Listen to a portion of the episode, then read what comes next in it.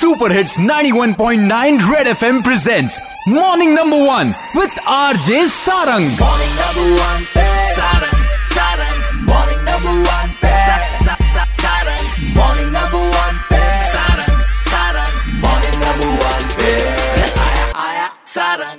एक बार फिर हो जाए।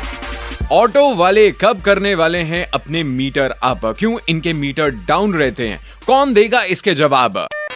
मैं अमिता मेहता बात कर रही हूँ। इसके जवाब तो हमें खुद को ही देने पड़ेंगे। मैं आपको अपना अगर एक्सपीरियंस बताऊँ नानक नगर चौक से लेके गांधीनगर हॉस- अस्पताल तक हमें जाने की ज़रूरत पड़ी।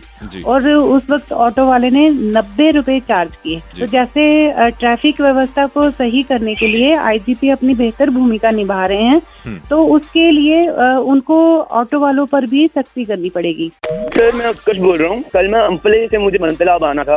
टेन किलोमीटर के लिए ऑटो वाले ने मुझे सिक्स हंड्रेड रुपीज़ रेट बोला सिक्स हंड्रेड सिक्सटी रुपीज़ पर किलोमीटर फाइव सिक्स लीटर तो फाइव सिक्स किलोमीटर तो माइलेज आ ही जाती होगी। सर इतना ज़्यादा प्रॉफिट तो ये तो बिल्कुल हद ही है सर हाई है। सर ये जो अथॉरिटीज हमें इनको सुना पड़ेगा हमारी बात वरना कॉमन मैन का जीना तो सर बहुत मुश्किल हो जाएगा। इन सभी के सवालों के कल मांगूँगा मैं जवाब कंसर्न अथॉरिटीज से।